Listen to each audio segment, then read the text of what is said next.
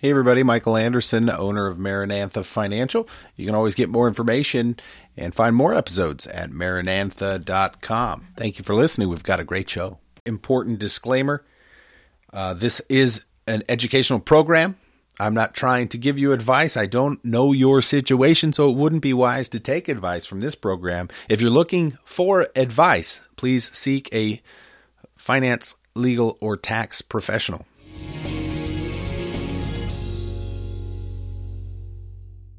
Welcome to the program, everyone. Michael Anderson here, and today I want to talk with you a little bit more about investing. You know, I've been doing this podcast now for uh, about two years, and I have had my own firm for uh, just over four years. Been in the industry since 2007. It's been a really interesting thing to watch the cycle of watching the 2007 kind of uh, October was the high, and then into March of 2009 it hit the low. So that cycle going from high to low, and then from from that point just charging up uh, for 10 years now, and then we hit this uh, this thing in February March of 2020 knocked the market down pretty good, the biggest downturn that we saw um, since March of 2009, and then now it's kind of raced back up, and we're we're still pegging new highs. It's interesting these these cycles that we see in the market, and you you try and wonder. You know, you can't time the market. Everyone knows that. Everyone says that. We've all heard that numerous times before, but it doesn't get our mind away from thinking about, well, how should I be looking at this and where am I going?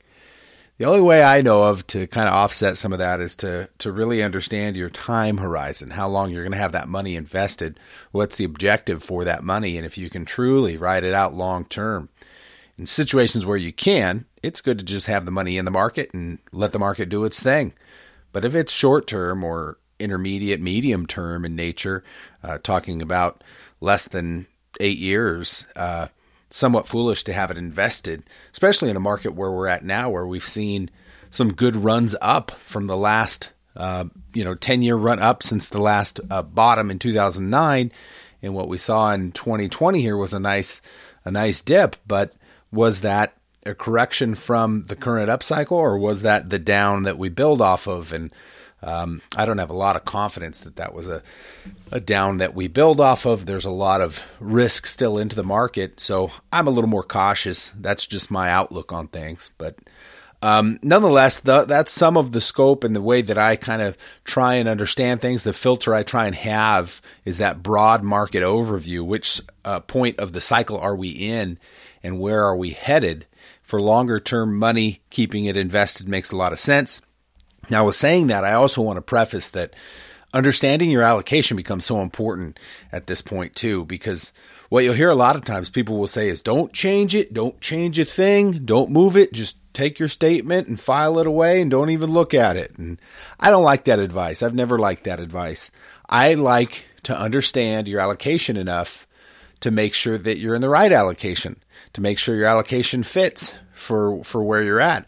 I mean, you have large cap, mid cap, small cap. You have different countries. You have different sectors. You have a lot of different funds you can look at and individual stocks you can look at. There's just so many different things and ways that you can build your allocation and still be invested for the long term.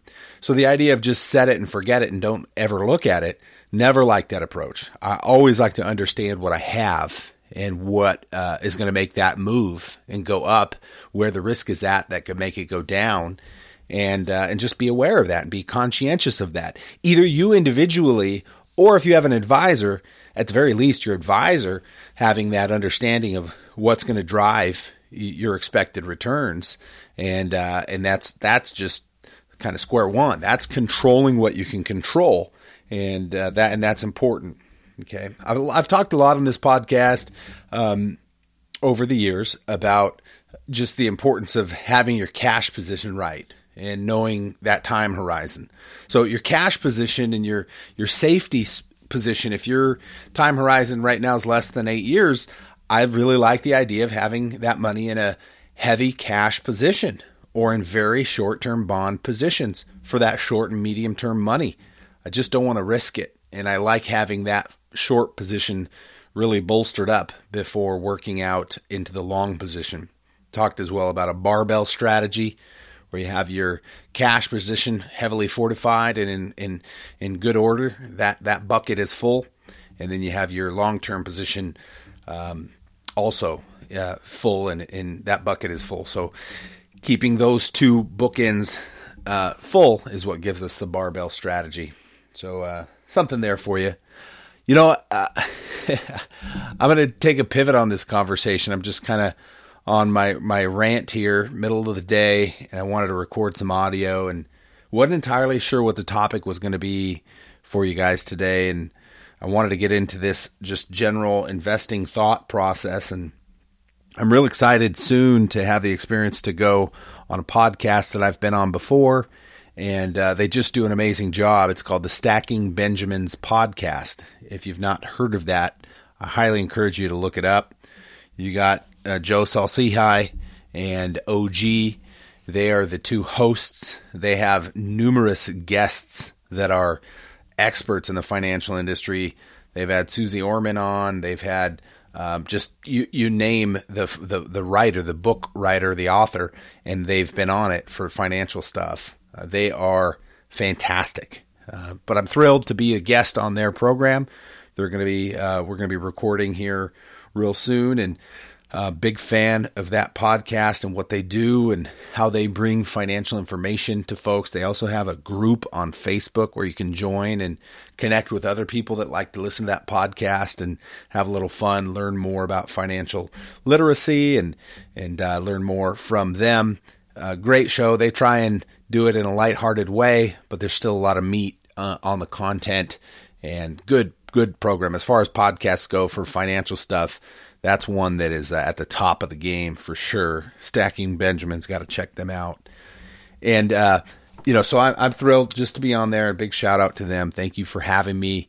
And I look forward to a few of the topics that we're, we're going to be discussing. I'm real excited about. So, uh, should be, should be very, very good.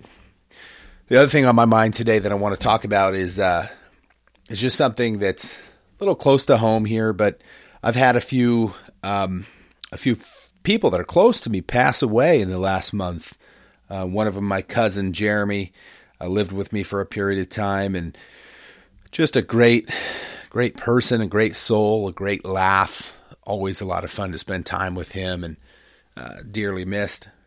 And then also a friend from Rotary, um, the Rotary Club of Ventura is what I'm a part of, and um, Stacy Stacy Johnson. She got married, become Stacy Ingram, and she's uh, just an amazing, dynamic person. She passed away recently, very unexpected with her passing away. She's young, uh, 46, and um, just super, super sad. So, definitely been thinking a lot about that. When people close to you pass away, you, you start to take, st- you start to slow down. You start to think about the things that really matter uh, the most in life. And, you know, oftentimes those aren't things that are entirely financial. You know, it's it's things like spending time with the ones that you love, the memories that you make and have made, and um, you know, you just want to have more of those salient moments, and that's that's important. That's so important. It's definitely heavy on my heart right now, and I'm thinking a lot about that. And I guess in some ways, I'm fortunate to have the time I have with my wife and my three boys and some uh, uncles and family and friends and hopefully build some more of these memories here and and uh, you know give thanks and appreciation to those that are not with us any longer through living the best life we can live while we're still here right? But that also includes getting your ducks lined up trying to be uh, in a position to cover your loved ones and your family if something were to happen to you so that looks like a different picture for everybody. I have numerous clients that uh, kids are grown up and doing well, and they're not worried about giving them anything, so they can kind of work down through the assets that they have. I have a number of clients that don't have any beneficiaries as far as natural ones. They didn't marry, they didn't have kids. So, um, you know, the financial side of that is always somewhat unique or somewhat different, but we do have those conversations. They come up in financial planning, And uh, I don't sell any insurance products, but those are the risk management types of products that you look at. You know, sometimes you're looking at term life insurance or some form of whole life insurance, permanent life insurance. Sometimes you're looking at long term care. Um, sometimes you're just looking at insurance policies for health stuff uh, or me- Medicare policies and supplements. And uh, there's just different things that we're looking at and you want to be aware of for your situation and what that means. And beyond financial stuff, you start to think about uh, those other things that stick with us. And I've seen this and I've had conversations with some clients about this recently. A number of my clients, and I say a number of them, I have five clients that over the past four years I've been working with that they've lost a loved one, they've lost a spouse. And in working with them, it's become one of my favorite clients to work with.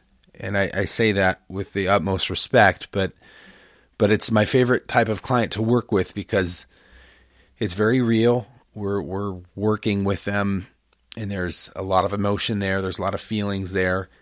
Um, these things aren't always clear or expected, and you don't know how you're going to feel until after it happens, and and it is what it is, you know. And one of the things that has come up recently in some of these conversations is that, um, you know, if this is difficult to even talk about, but if if it had been, I mean, think about if it, you and your spouse and you're both still living, but think about if it were if it were the inverse and and you had passed away, not them.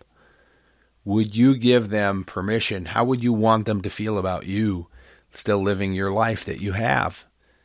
And that thought, oftentimes, when we get to that level of a question, is that I would want them to have the best life possible. I just want them to be happy. I want them to be significant and fulfilled and you know, I want them to enjoy life.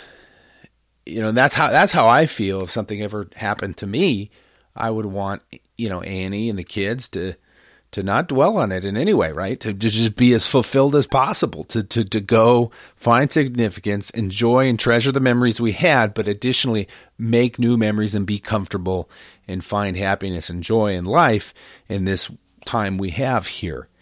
And, and in many ways, too, what that kind of becomes, it hopefully, is somewhat freeing to the idea of, yes, I need to I need to move. I need to move on. I need to, to find companionship, whatever that looks like, significance, happiness, make additional memories. I, I, I observe that that's not easy to do. That's not, uh, it's easy to talk about, maybe. It's easy to say, yeah, I need to do that, but it's not always easy to do.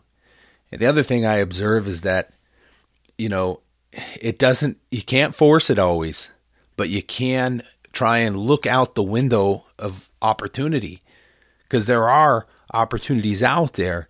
But if you don't look out that window, you're not going to see them. You can close the drapes on those windows of opportunity and say, ah, I'm not interested. I don't want that. But that, I don't think that's giving a fair shot to, you know, the idea of what your spouse wanted for you. And uh, I recognize this is a little bit of a sensitive topic. So we'll kind of stop there for it. But I noticed that many times with financial stuff, it's more personal than it is financial. The clients eh, that I work with, it becomes that way. It's a relationship business. I remember people telling me that when I got into that. And that's part of why I wanted to do what I do is because it's the relationships that I enjoy. It's these connections and closeness and long term working relationship that I truly enjoy. And I hope to have more of that. And you can only have so many. You can't, you know, you can't have a thousand of these relationships. You can have about a hundred. Uh, anyhow, interesting topic, and that's just kind of what come up today. Um, I didn't have specific notes on what I want to talk about, but hope you can find some value in that. And um, I do appreciate you tuning in. Uh, I do appreciate you listening and following the podcast. I am trying to put out information I do enjoy putting out this information because I think it helps me think through some things that I normally don't think through or talk about. So Uh, so this is good to just air it out a little bit. Hey, thank you guys for listening. Thank you, everyone. I'm Michael Anderson. The engineer for the program is Rachel Graves. And I hope you have a, a wonderful week. I look forward to getting with you on a positive note here next week. And uh, until then, we'll talk with you soon.